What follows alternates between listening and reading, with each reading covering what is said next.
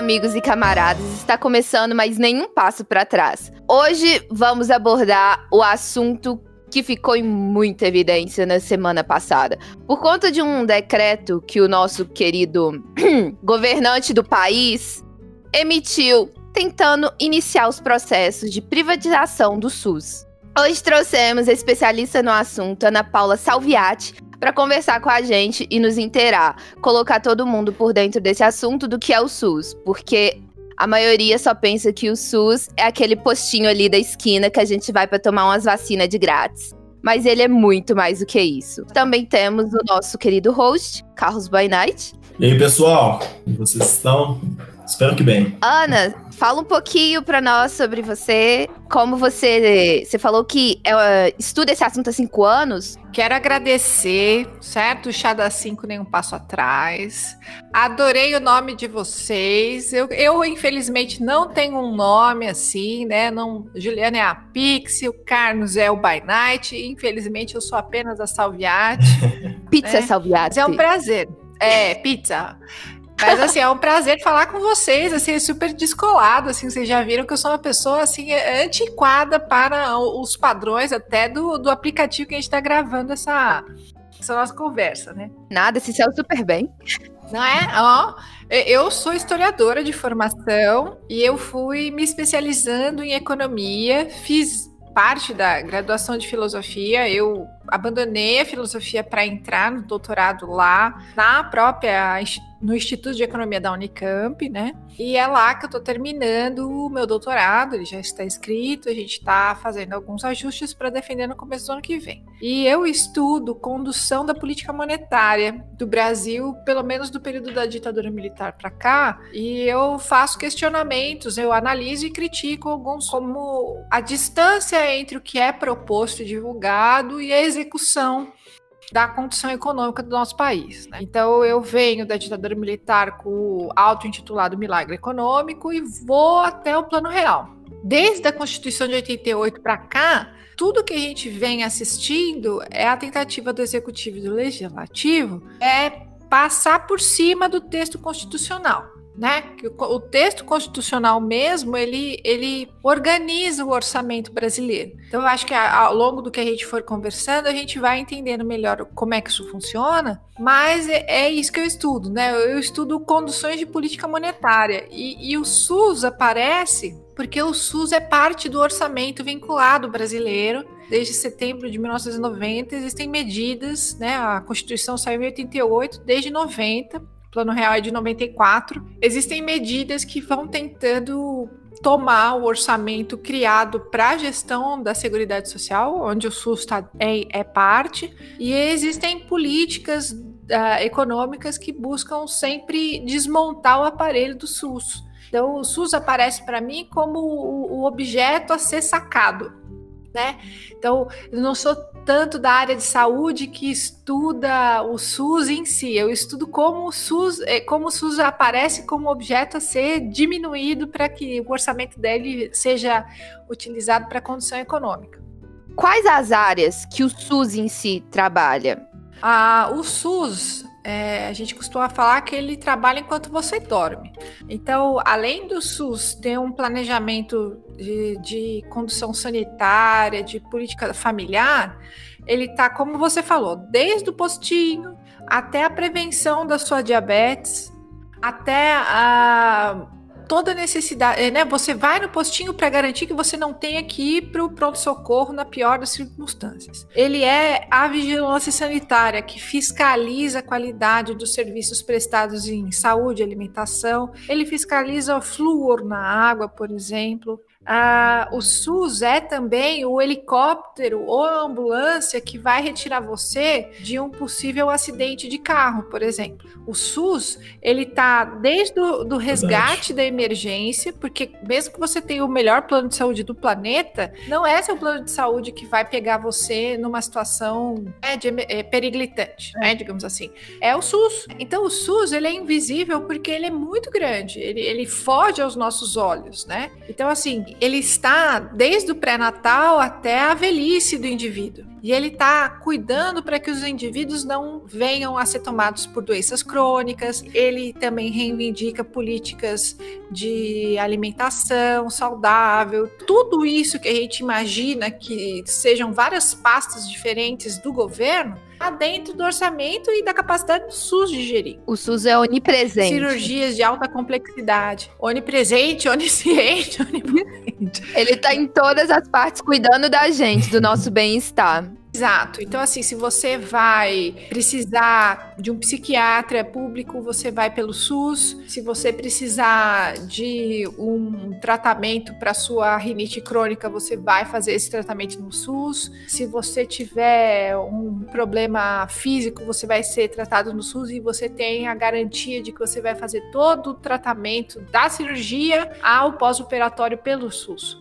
E isso não é exclusivo do cidadão brasileiro, né? Aqueles que visitam o nosso país também podem usufruir dele. Acho que todo mundo aqui já viu que sim, quando a gente sim. tem que viajar para fora do país, a gente tem que pagar um seguro-saúde, não é mesmo? Sim. Quem já, já passou por isso. Uhum. Aqui no Brasil, você, cidadão ou pessoa estrangeira em trânsito, tem o direito assegurado, porque é o sistema único de saúde, é um sistema universal, certo? Ele é baseado na solidariedade do, do, da distribuição dos orçamentos. Então, assim, mesmo que seja uma pessoa que não esteja atualmente, por exemplo, contribuindo para a receita do SUS, por exemplo, uma pessoa desempregada, uma pessoa des, desassistida, ela tem tanto direito quanto eu e você, quanto qualquer outro, de ir ao SUS. Assim como um cidadão estrangeiro também, porque o, o foco, digamos assim, ajuste da perspectiva do SUS é a saúde pública, né? Se, por exemplo, vem um estrangeiro para cá com uma doença que, que exige cuidados, é do interesse da saúde pública que ele seja, por exemplo, colocado em observação e que não circule, por exemplo, né? Falando friamente, que a doença dele não, se, não circule publicamente, que tenha o controle da doença. É um bem-estar geral. Exato. E qual seria o problema dele ser privatizado? Porque para leigos parece, nossa, vai privatizar, vai melhorar muito. Melhorar o que você nem sabe do que se trata, mas para eles já é tipo um tratamento de luxo que vai acontecer. Porém, nós temos um problema aí, não é? A sua pergunta é ótima, Gil. Acho que eu posso tentar responder ela de alguns lados, né? Por exemplo, né, nós mulheres, se nós somos gestantes, nós sabemos que no Brasil nós somos um dos países que mais faz cesarianas no mundo. Por que que nós fazemos mais cesarianas no mundo, especificamente na rede privada? Porque médicos e hospitais recebem mais por isso. Mesmo que a mulher tenha todas as condições de um parto normal, ela vai ser induzida a um parto cesárea. Por quê? Porque é melhor para a mulher? Porque é mais confortável? Não, porque a, o sistema privado recebe mais por isso. E é o extremo oposto no SUS. E veja como é doido falar disso, né? Porque a gente, a gente é induzido a imaginar que o parto natural é o pior parto possível. Só que, bom, a Terra toda nasceu assim, né mesmo, gente? É, exatamente. Tipo, vamos contar um segredo aqui. O Não parto é. natural, a mulher sai andando praticamente depois que ela pariu, tá? Já a cesariana, tu vai ficar de cama, você vai ter uns pontos, você vai ter dificuldade para se locomover, tomar banho, pensar. Perfeito. O processo de recuperação é muito lento, muito doloroso. Sim, também. Né? E é tudo... Não é somente o parto, é muito... Ela... Perfeito, Carlos. E é, e é vendido pra gente como se fosse o extremo oposto, né?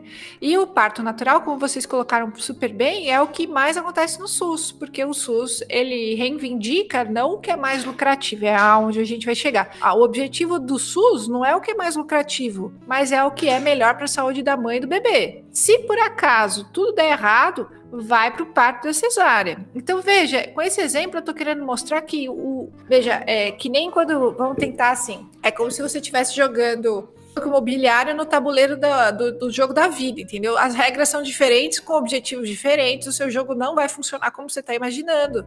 É que nem você querer nadar dirigindo um carro, não vai funcionar. Então, assim, o SUS, o objetivo do SUS é a qualidade da saúde do cidadão. O ente privado, ele faz qualquer serviço que seja, desde o McLanche Feliz até o sistema de saúde, se especializando em tirar o maior lucro possível disso. Então, o que ele for fazer, ele faz para retirar o máximo de lucro possível. Então, por exemplo, tem duas possibilidades só de você privatizar o postinho. ou que os indivíduos se comprometam financeiramente, certo? E a certo. gente não está falando de um país como a Suíça, a gente está falando do Brasil. Saiu a PNAD esse ano, essa semana passada, e a PNAD é uma pesquisa nacional, certo? Então a gente tem resultados da PNAD de tempos em tempos. Nós temos setenta por cento da população no Brasil todo, ou seja, ao Amapá, setenta por cento da população recebe em média dois mil e quinhentos reais por mês. A gente está dizendo que se a gente privatizar o sistema universal de saúde, setenta por cento de uma população que ganha no máximo, né? Assim, é claro que a média tem um pouco mais no máximo, mas dois mil e quinhentos reais vai ser a responsável por garantir a assistência básica de saúde, é isso? E é essa assistência que garante desde o postinho até a cirurgia de alta complexidade. É isso que a gente está querendo dizer. Tem outra opção, que o Estado repasse o orçamento para que o ente privado faça, porque, como já diria nosso glorioso Adam Smith, não é da boa vontade do açougueiro nem do padeiro que você vai conseguir o seu jantar. Então não é por causa dos seus lindos olhos azuis que você vai chegar lá todo, todo catarrento no postinho, você vai conseguir ser atendido, né? Não é porque ah, me, fiquei, comed... né? fiquei, fiquei chocada com a situação. Tem muita gente que, por exemplo, vai na frente de um, de um hospital privado, e a gente tá cansado de ver isso, morre na frente do hospital privado porque os caras não vão te atender. Então, realmente, qual é a ideia? O orçamento público dirigido para o postinho vai ser intermediado, né? Vai ser terceirizado para a administração do ente privado. Ou seja, só faz sentido se o ente público quer reduzir os custos da administração do postinho, e o nosso ouvinte já entendeu que se ele vai reduzir os custos da administração do postinho, a coisa não vai ficar melhor, vai ficar pior. A gente precisa de mais recursos, a gente não precisa. E, e para piorar, a lógica da administração do, do ente privado não vai ser aquele lá que vai fazer você sair com o parto normal, ou assistir o início da sua diabetes para que você não tenha que amputar a perna no final da trajetória da doença. O objetivo do ente privado é quantitativo. É assim, o médico contratado vai ser pago pelo ente privado, que vai administrar o postinho, que vai receber o dinheiro do orçamento público, que antes ele mesmo fazia o tratamento das pessoas, assistia as pessoas. Então, para que o ente privado tenha lucro nessa, nesse negócio, ele vai fazer o seguinte, ele vai fazer, por exemplo, que o médico tenha um, uma cota, né? E que se ele conseguir superar, hipoteticamente, cento e cinquenta atendimentos por dia, ao final do mês, ele ganha uma porcentagem a mais. Isso é completamente o contrário do que a gente imagina que seja produtivo, né? A gente não quer tanto que o médico te atenda em três minutos e não olhe para sua cara, por exemplo, que é o que acontece. É o que acontece. Porque não tem médico no posto. Então a gente precisa de mais recursos no posto, mas se uma, por exemplo, uma O A S, né, que são as atuais administradoras de muitos postos de saúde durante, ao longo do país, né? O que que ela faz? Ela pode colocar metas de atendimento quantitativas, né, numeradas dos médicos. Os médicos, eles são obrigados a atender o máximo de pacientes possíveis para que eles possam, por exemplo, ter algum benefício a mais ou alguma promoção ali dentro do sistema. Você entra na, na, na sala do médico e sai em três minutos. E o médico, ele é incentivado, por exemplo, a gastar o menos possível de, de E P Is em cada consulta. Então, veja, a lógica não é a lógica da saúde, do cuidado da saúde básica, a lógica é do lucro. A gente tem que ver que não é porque vai privatizar que é bom. Na verdade, a gente vai, tem que entender que se vai privatizar, antes de mais nada, a lógica do atendimento vai mudar completamente. E a gente pode questionar e deve questionar o exercício do SUS. A gente tem que reivindicar uma melhora da qualidade do SUS, não abrir mão do controle. Imagina a gente aqui, todo mundo tem telefone celular. Se você quiser mudar, hoje mesmo, essa semana mesmo, eu fui tentar mudar o meu pacote da, da, da internet de casa. Agora, eu trabalhei como teleoperadora quando era mais nova. Nós íamos para prédios onde tinha uma, um andar todo que era a tal da U R A, que era a máquina que recebia todas as ligações e distribuía para os teleoperadores. Hoje em dia, o que, que as operadoras estão fazendo? Elas terceirizaram ao limite, então as pessoas estão atendendo a sua ligação para a sua empresa privada, que você tem a sua internet, e ela atende na casa dela. Aquele, aquele sistema de qualidade de captação de som que você já imagina. E você não consegue ouvir o teleoperador, ele não consegue te não. ouvir. Então, entenda isso. Assim, se você quiser especificamente, né, e isso é, é, é lucrativo, isso é, isso é racional, isso é uma racionalidade de mercado. Se você quiser investir o máximo possível num atendimento bom, vai ser para você pegar clientes novos, não para tirar clientes. Então, eu vou investir o mínimo possível no setor do, do telemarketing que recebe, o receptivo. Isso tudo já acontece. Então, essas distorções, a gente tem que pensar que assim, o, o atendimento privado, ele não é a solução para uma melhora da qualidade do atendimento, ele é outro atendimento. Ele está aquém daquilo que a gente imagina. Não é que ele, ah, ele vai substituir o Estado, o Estado é podre, não sei o quê. Não, você quer que o Estado faça uma coordenação diferente, você reivindica, você não... É, onde eu quis chegar é que, assim, você já tentou fazer uma reclamação num teleoperador? Inferno! Imagina como você ia fazer uma, uma reivindicação no postinho. Você, você tá, vai morrer, você vai morrer e vai falar com uma teleoperadora reclamando de alguma coisa do postinho. Impossível. Como é que você liga para uma teleoperadora para reclamar de algo do postinho daqui, sendo que existem vários postinhos na cidade inteira? Imagina, né? Então a gente está falando de algo que, porque de fato, como vocês estão falando, a privatização, desde que eu mudou por gente, é dada como a solução de Minerva, a melhor solução dos é. mundos. Exato. Vai privatizar, vai Qualquer melhorar. Coisa... Ah, vamos privatizar. Exato, vai melhorar. E foi vendido assim. É que aí a gente pode entrar para a questão do que, que é orçamento, o que, que é patrimônio público, tudo isso. Mas, de fato, a, por exemplo, a privatização do telefone, né, que normalmente a gente usa, né? Porque antes, quando era criança, ter um, um, um telefone era tipo algo que você transferia na herança, né? De tão caro que era. Aí se utiliza o argumento de que, olha só, hoje em dia todo mundo tem telefone celular. Eu falei, nossa, que beleza de serviço que nos é prestado, não é mesmo? A lógica da privatização é que todo mundo realmente tenha telefone celular, mas não necessariamente que todos os telefones celulares sejam acessíveis, ou que tenham celulares de, de entrada, ou que o serviço prestado seja bom. É outro sentido, o sentido que norteia a distribuição da, da, da iniciativa privada é o lucro. Se você está morrendo, se você quer ter, fazer uma ligação... E frega-te, né? Como dizia minha vovó. Não importa, o que importa é como eu vou reduzir o máximo os custos para ter o máximo de lucro no final. São situações até engraçadas, né? Porque igual a gente estava comentando, é, para tudo e qualquer situação, o povo acha que, que sempre a privatização é o melhor caminho e tal, mas não para nem um pouco para pensar o que realmente está faltando, não, não para para analisar a situação de... de cada município, de, de cada estado em si, para ver a realidade, para ver exatamente o que, que falta, porque a preocupação deles é só gerar lucro, infelizmente. Mas esse lucro não, não é o lucro da nossa saúde, é o lucro do bolso deles. É, exatamente. A única, a única parte que está lucrando com tudo isso são justamente as pessoas que estão por trás desse processo. Porque né? tem todo um lobby, né, Carlos? Tem todo um lobby para que isso aconteça. Sim, exatamente. A grande maioria das vezes o pensamento nunca é exatamente no povo, né? A gente tem os exemplos aí, principalmente dos, dessas empresas de, de saúde, né? Que, que o atendimento, às vezes, igual foi dito no início aqui da, da gravação, que eles adotam nem sempre o melhor recurso, a melhor alternativa para o paciente, né? Eles têm um, um posicionamento ali e vão fazer o que podem fazer, mas nunca é exatamente o que a, a população precisa. Então, acho que a gente fica muito desguarnecido nesse sentido, principalmente na questão da centralização, né? Que as empresas competentes acabam deixando a situação como está, não, não querem saber.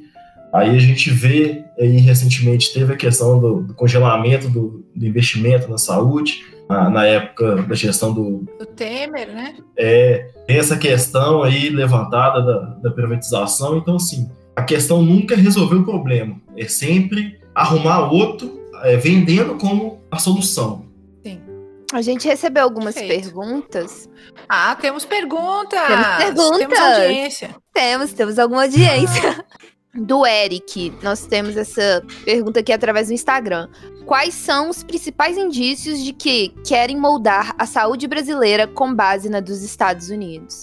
Porque quando a, quando a gente vai comparar, né, Estados Unidos, uma pedrinha que você encontra no seu sapato, dez mil dólares. No Brasil, é só virar o sapato e continuar andando. É, assim, não que seja exatamente o mesmo modelo encarnado aqui no Brasil, mas o horizonte, né, o sentido dessa, dessa estrada, esse rumo é o, o mesmo. É que lá nos Estados Unidos, tem aquele exemplo que eu dei inicial, você tem duas saídas, ou o Estado remunerar, transferir a remuneração para o ente privado administrar o que ele já fazia, ou ele incentivar o endividamento familiar. E os Estados Unidos...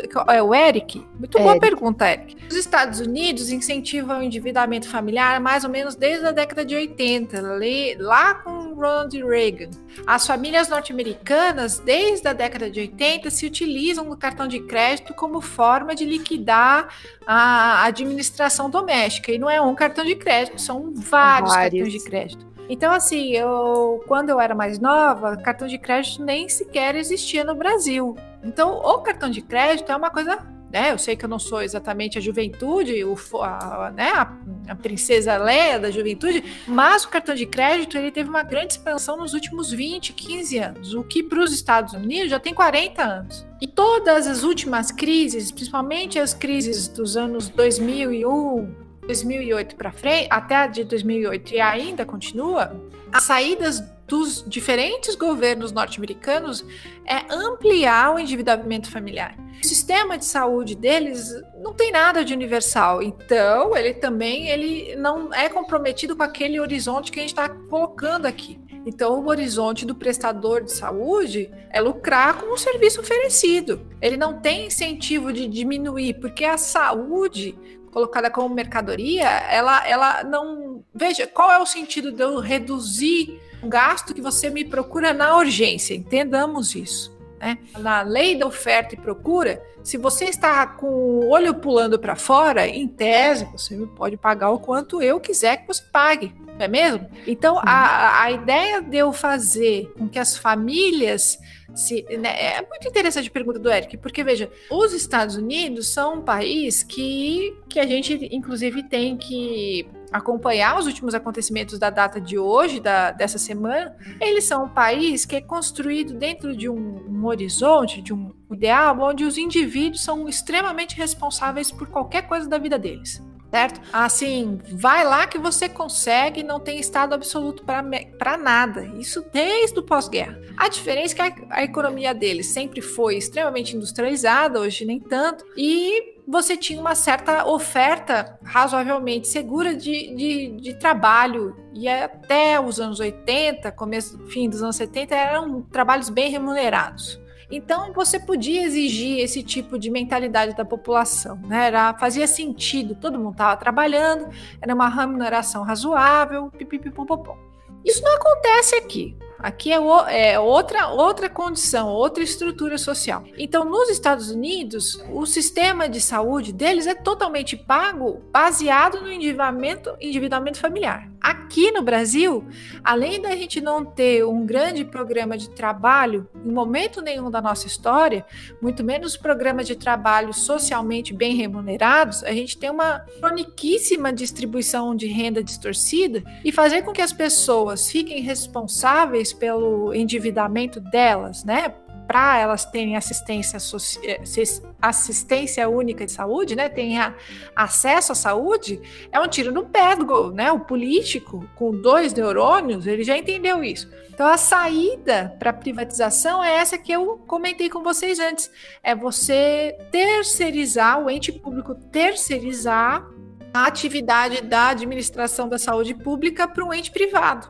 Mas o objetivo é a redução dos custos, certo? O Estado vai reduzir ao máximo os custos e ele vai delegar ao ente privado a administração da saúde pública, né? No caso do postinho.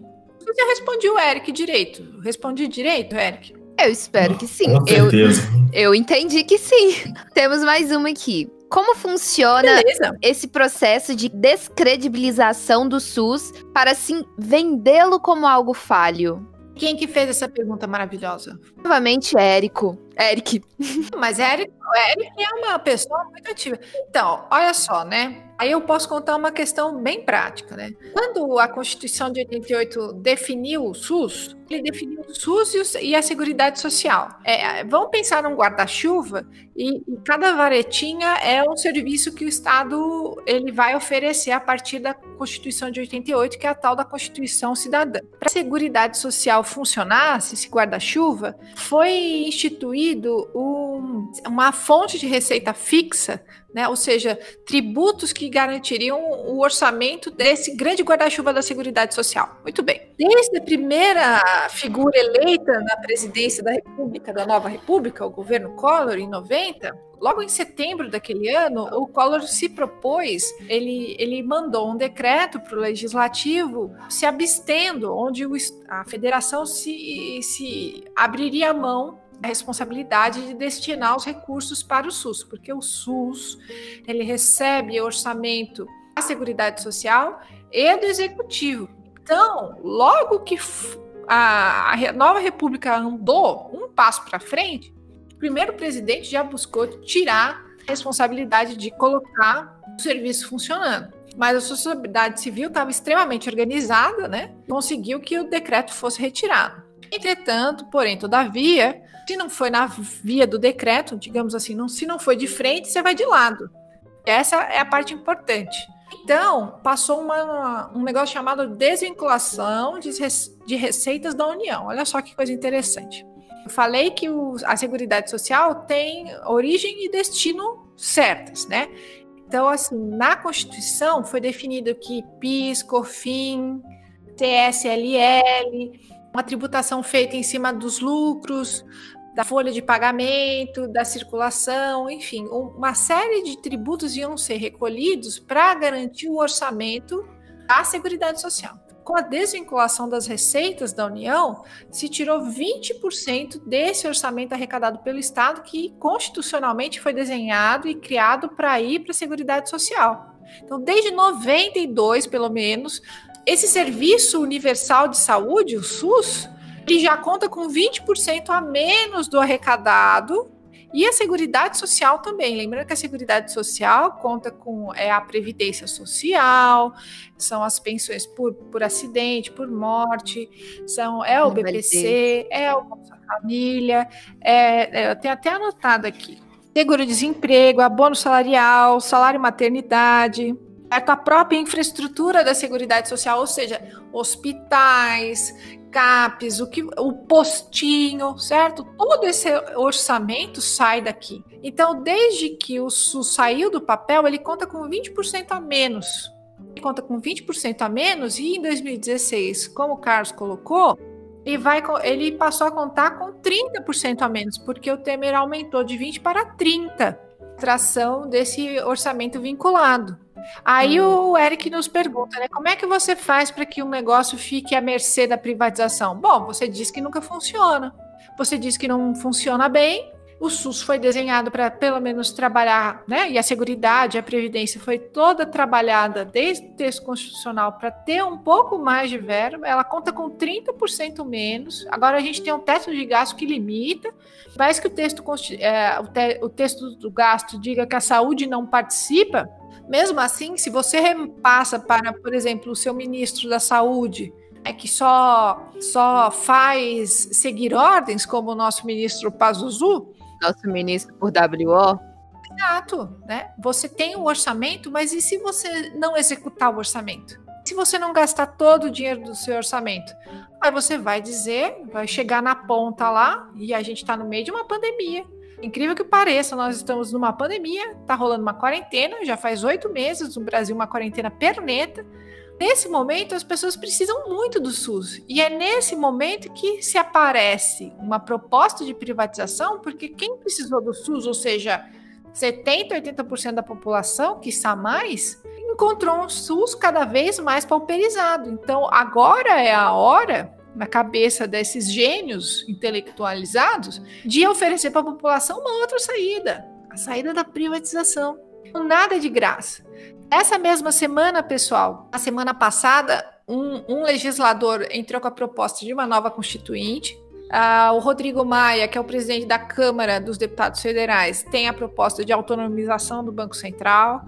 Lembrando que fevereiro do ano passado, ou seja, logo no começo do governo Bolsonaro, o grande, a grande ideia, a grande eureka do, da equipe econômica, é levada pelo incrível posto Ipiranga, era reduzir o B P C. O B P C é um benefício de prestação continuada, que é essa Seguridade Social que garante de um salário mínimo para pessoas idosas ou com alguma deficiência, que tenham renda familiar de até um quarto de salário mínimo, o que significa que alguém que viva o mês inteiro com duzentos e cinquenta reais. Esse B P C não é um valor dado para toda a população. Muitos países que a gente às vezes se norteia como países ideais, Noruega, Alemanha, Islândia, jamais teriam grande parte da sua população vivendo com um quarto do salário mínimo europeu. Já Mas vai. Aqui a gente diz, se houver um idoso de sessenta anos vivendo com duzentos e cinquenta reais... Viver com duzentos e sessenta já não entra, mas duzentos e cinquenta, a Seguridade banca um salário mínimo para ele, certo? O governo Bolsonaro propôs logo no começo do ano, fevereiro de dois mil e dezenove, a redução para quatrocentos reais do B P C, para que só indivíduos de sessenta e cinco anos tivessem acesso e que esse, esse B P C completo de um salário mínimo chegasse a, um, a só para indivíduos de setenta anos. É o governo da morte, né? Então, veja, imagina só, a gente está falando de um país que, pelos cálculos que a gente faz, tem pelo menos um quarto, um terço da população brasileira não está em miséria completa graças a um salário mínimo pago, B P C e, e Previdência Social. Lembrando que os idosos do nosso país são arrimo de muitas famílias, ou seja, graças à aposentadoria, ele garante a sobrevivência mínima de toda a família dele. Filhos, netos, bisnetos. A gente está falando de privatizar alguma coisa nesse país. E privatizar a saúde, que é onde a grande parte da população encontra o Estado brasileiro. Então, imagine se a proposta dos estudos seja que alguma porcentagem o brasileiro deva, de, deva contrair, né? Deva pagar. É, é como a Juliana colocou, vai matar todo mundo. Mas isso não seria chocante, né? A gente tem cento e sessenta quase pessoas, cento e sessenta mil pessoas mortas. Então, morrer não é exatamente um, um problema no Brasil. E a maioria das pessoas tá simplesmente nem aí, seguindo a vida delas, viajando, saindo para baladas, churrasquinho aí, final de semana, festas com família. Tá tudo normal, gente, tá tudo normal. Só os trouxas que estão presos dentro de casa. E... Sim, e eu lembro que quando a Itália, né, pessoal, dava mil mortes por dia, que era prey ó, fora Itália, né? Não, Itália, meu Deus, Itália tá morrendo todo mundo, tá morrendo todo mundo. Quando chega realmente no Brasil... Aqui a gente não faz testagem, né? Muitas outras pessoas morreram por Covid e não foram, não foram testadas. Foram não... testadas. Agora, tem aquelas que estão morrendo com suspeita, mas sem a certeza, e acabam sendo enterradas como se tivessem. Pior forma possível, exatamente. Né? Nem o enterro comum, a pessoa morre normalmente, agora não pode ter um, um enterro normal, número ali máximo de dez pessoas também. Gente, não tem nada normal nesse país, não? Se não, é... não, não tem nada normal. E a gente tem uma, uma fala pública do, do executivo dizendo que tá tudo bem, que é uma gripezinha, que se você for atleta... E daí? Enfim, é uma distorção toda, não é? Pois é. A gente tá, a gente tá na negação do, do discurso da saúde, né? A gente tá na negação do discurso da vida. Então, nada mais hum. atual para esse governo propor algo que vá ao contrário disso, né? Esse governo é totalmente contra a vida. Os preconceitos que a gente tinha medo que eles crescessem, pré-eleição, a gente tava com aquele medo, assim, meu Deus, a coisa vai ficar feia. Não foi pro lado que a gente pensou que, ficou, que ficaria feio, mas foi pro outro que tá tão pior quanto.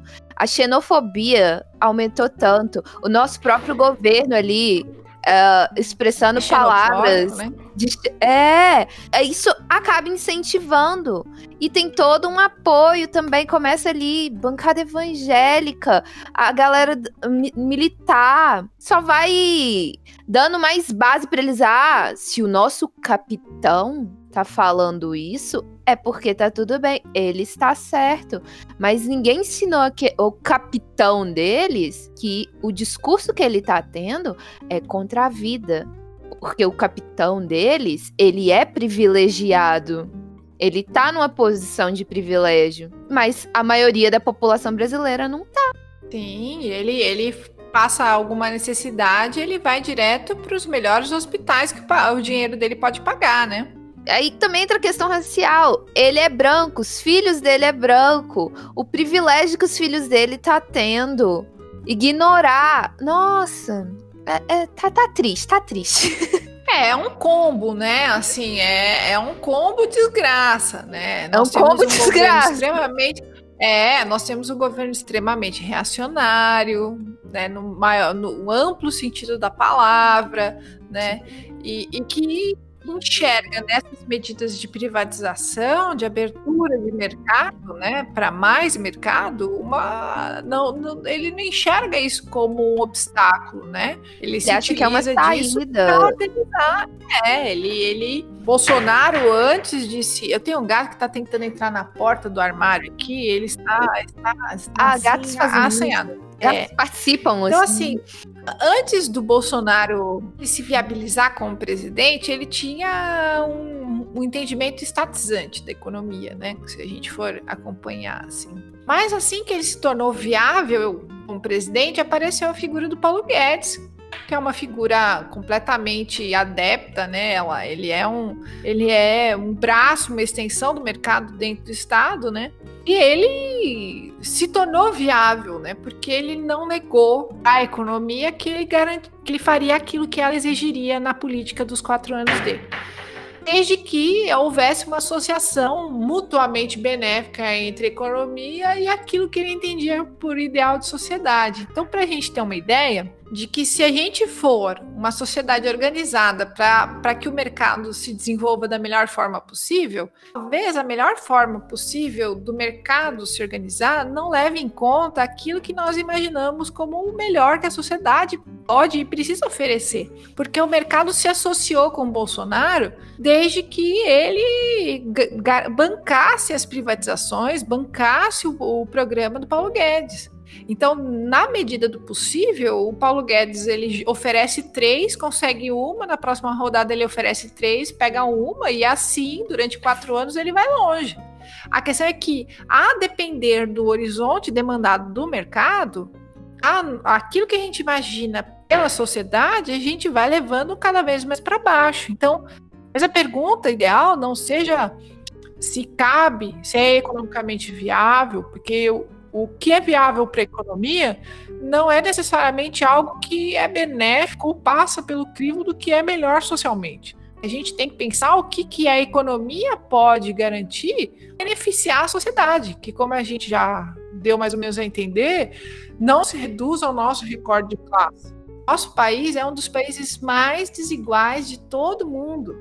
É, isso coloca ele ali no top cinco, ali, no top dez, ano, sai ano, entra ano, sai ano, entre os mais desiguais do mundo. A nossa Constituição foi desenhada para mitigar as desigualdades. Tamanho era o fosso entre quem ganhar, entre o, o, o time de futebol que, que ganhava muito, né, as doze famílias que ganham muitíssimo, e o grande mar da população que, como eu disse agora há pouco, ganha até dois mil e quinhentos reais. O que é uma minoria, porque, né? Isso, exatamente. Dois, é, a média, quando a gente fala de média, a gente pega entre o extremo, né? Mas em uhum, termos matemáticos. Se a, se a média é dois vírgula cinco, quer dizer que o extremo deve ser, assim, no máximo três vírgula cinco, quatro. E se o extremo for três vírgula cinco, quatro ou até cinco, quer dizer que a mesma quantidade do quartil mais baixo é muito pequena, né? Do, imagina cinco vezes menos de dois mil. Meu Deus, quem, quem, quem são essas, essas pessoas? Então, se nós não vivemos numa extrema miséria, é porque a gente tem a Seguridade Social, a gente tem a Previdência, a gente tem o B P C, que são instrumentos importantes para garantir que a gente não esteja ainda mais, numa, num quadro ainda mais difícil. Mas lembrando que atualmente a gente conta com quatorze vírgula quatro por cento de pessoas desempregadas, segundo dados atuais do I B G E. Sim. Antes do impeachment, antes da reeleição da Dilma, a gente estava mais ou menos em pleno emprego, cinco por cento de desempregados.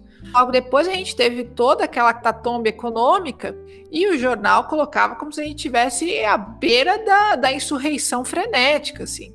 Tava mesmo. Então, assim, o jornal não faz, né, o, o jornal com O maiúsculo, uhum. A gente não assiste os jornais falando o quanto caótico está a situação de desemprego. Isso sem contar que quando a gente fala que quatorze vírgula quatro por cento das pessoas estão desempregadas, a gente não está falando daquelas muitas outras que nem sequer têm dinheiro para imprimir o currículo, pegar um ônibus para distribuir o currículo, são as desalentadas. E se você trabalha como entregador de bicicleta, né, no, no, de Uber, de Rappi, sei lá Deus o quê, mas de bicicleta, você já é plenamente empregado. Sim. A nossa economia está muito mais carcomida, mas o noticiário está muito mais tranquilo. Antes eu até vi eles dando mais notícia do, da alta, falta de emprego, como aumentou o índice de desemprego no Brasil. Mas aí veio só desastre, só foi piorando, né? Na, na, no jornal já não dá muita notícia boa, mas só foi uhum. piorando, então perdeu totalmente o espaço ali. E tá desesperador. É, e a saída que o jornal dá é para as pessoas. De novo, né? As pessoas são as responsáveis por ter saídas. Então, às vezes, aparece num especial do Jornal Nacional a mulher que pegou o dinheiro dela e vendeu bolos e agora é milionária. É. Não, quantas manchetes a gente tá vendo aí? Isso, né? Aprenda o que fazer com o resto de comida que você tem na geladeira. Tá saindo muita matéria. Vocês imaginam assim isso, né? Por exemplo, ali no início do, do, do, do Into the Void lá da Dilma, lá dois mil e quinze, imagina! Eu lembro da Ana Maria Braga com aquele colar de tomate. Hoje em dia a gente tem matéria na, em todos os jornais falando como substituir o arroz por algum alimento mais barato. Velhinho, teve não tem também. Nada mais barato que o arroz, velho. O arroz é assim, tipo, é arroz. arroz é, é o arroz, é a base ali, é a base. Então, a base da alimentação é, é o prato nacional, arroz e feijão. Mas o jornal hoje, veja, né, pra gente, pra que, que, que possa estar nos escutando, a grande coisa é que, assim, o Bolsonaro já podia ter caído pelas barbaridades que ele fala antes de ter entrado pro pleito, antes de ser presidente, ele já poderia nem ter sido. Mas não é assim que ele vai ser ou deixar de ser presidente, é pelo, pelo que ele, ele dá andamento economicamente, né? A economia, o arranjo econômico brasileiro vem buscando contornar a Constituição que dita como o Estado brasileiro deve se comportar, ele dá o regramento legal, desde que o regramento legal de oitenta e oito foi colocado. Se o Bolsonaro deixar passar essa boiada, como o ministro Ricardo Salles falou, Alô, na reunião... É. Aham, uhum, todo mundo viu. E vai continuar falando aquelas aberrações, o jornal vai continuar fazendo matéria de como substituir arroz por alguma coisa mais barata, a televisão vai fazer um especial de como você pode trabalhar entregando pizza descalço no chão, qualquer coisa bizarra, entendeu? No momento, enquanto tiver reunião de interesses, pode chegar a dezesseis por cento, nada acontece, feijoada. Desse jeito, a gente tá rumo a Capitou. Quem assistiu Jogos Vorazes entende. Capitou era, era extremamente assim. Mas isso é papo pra outro podcast. E a gente também já tem que encerrar, que o nosso tempo já tá estourando. Mas já? Ah, mas... Nossa! Já! Tava aqui completando quase uma hora. Gente, famoso, tá gente, pelo amor de Deus. Quando a conversa é muito boa, assim, a gente realmente nem, nem vê a hora passar, né? É, não é? É, é, é informativa, informação, informação nunca é demais. Você tem rede social, Ana? Eu sou uma pessoa que estou no Twitter, certo? Qual os seus arroba pra nós? Olha, eu deveria saber de cor, é salveoseats, arroba salveoseats. Vai estar no nosso, na descrição. Com dois T's, é... Por favor, né, porque é bem, bem melhor assim. E eu tenho um site com, as, com os artigos que eu publico, com as aulas que eu dou, que é o salveate ponto com. Certo. Uma mensagem final? Vota direito, Brasil. Vota juventude, pequeno brasileirinho que está nos escutando. O cara falou que quer cuidar de você, que quer fazer o melhor por você. Você não precisa de mãe, né? Você precisa de alguém que saiba objetivamente o que vai fazer. Então dá trabalho, mas você vai sentar a sua bunda e você vai votar direito pro, pro seu prefeito da cidade e não vai anular seu voto. Ou, enfim, se você anular seu voto, politicamente é uma coisa. Mas se você for votar numa legenda, você pesquisa o vereador. Vai, senta sua bunda lá, em meia hora você faz uma pesquisa decente, menos tempo do que você demorou para abrir o Discord, você começa a fazer uma pesquisa, qual é a plataforma dos vereadores que estão no pleito da sua cidade, porque não adianta só votar no poder executivo do município, você tem que votar também no poder legislativo do seu município para ter alguma coisa que reflita o que você imagina que deva ser feito, certo, brasileirinho? Senta sua bundinha, vai ver o que, que os vereadores que você imagina que estão propondo para as áreas que você acha importante, por exemplo, para a educação, para a questão do jovem, o que está sendo proposto. Tem gente com plataforma que atende os, cada um dos interesses. Basta você, então, votar direito para saber qual é o que vai ser atendido e, e faz sentido com o que você pretende. Minha mensagem. Essa foi a nossa convidada do dia especial, Ana Paula Salviati. Qualquer dúvida, pergunta, sugestão que vocês tiverem, manda lá no nosso arroba, arroba N P P T Podcast no Instagram. By Night, algo a dizer? Acho que depois dessa aula aqui que a gente teve hoje com a Ana Paula, não me resta nada a dizer. Apenas reforçar o que ela disse para as pessoas se conscientizarem e votarem da melhor forma possível, que o voto é nossa melhor arma e a nossa maior fala também, né? Muito, muito bem colocado, Carlos. Assim, se as pessoas tiverem, ainda mais os jovens, né? Porque os adultos, às vezes, têm aqueles comportamentos recalcitrados, né? Mas o jovem, Deus, vota direito, velho. Faz direitinho, faz sua lição de casa. Você passa um quarto do tempo pesquisando em quem você vai votar, que, do tempo que você usou a internet, e faz um negócio muito importante. E decora quem você votou para poder cobrar, né? Durante o exercício. É isso, gente. Vote consciente. Pelo amor de Deus. E pelo menos uma vez na vida, né? Faz direito.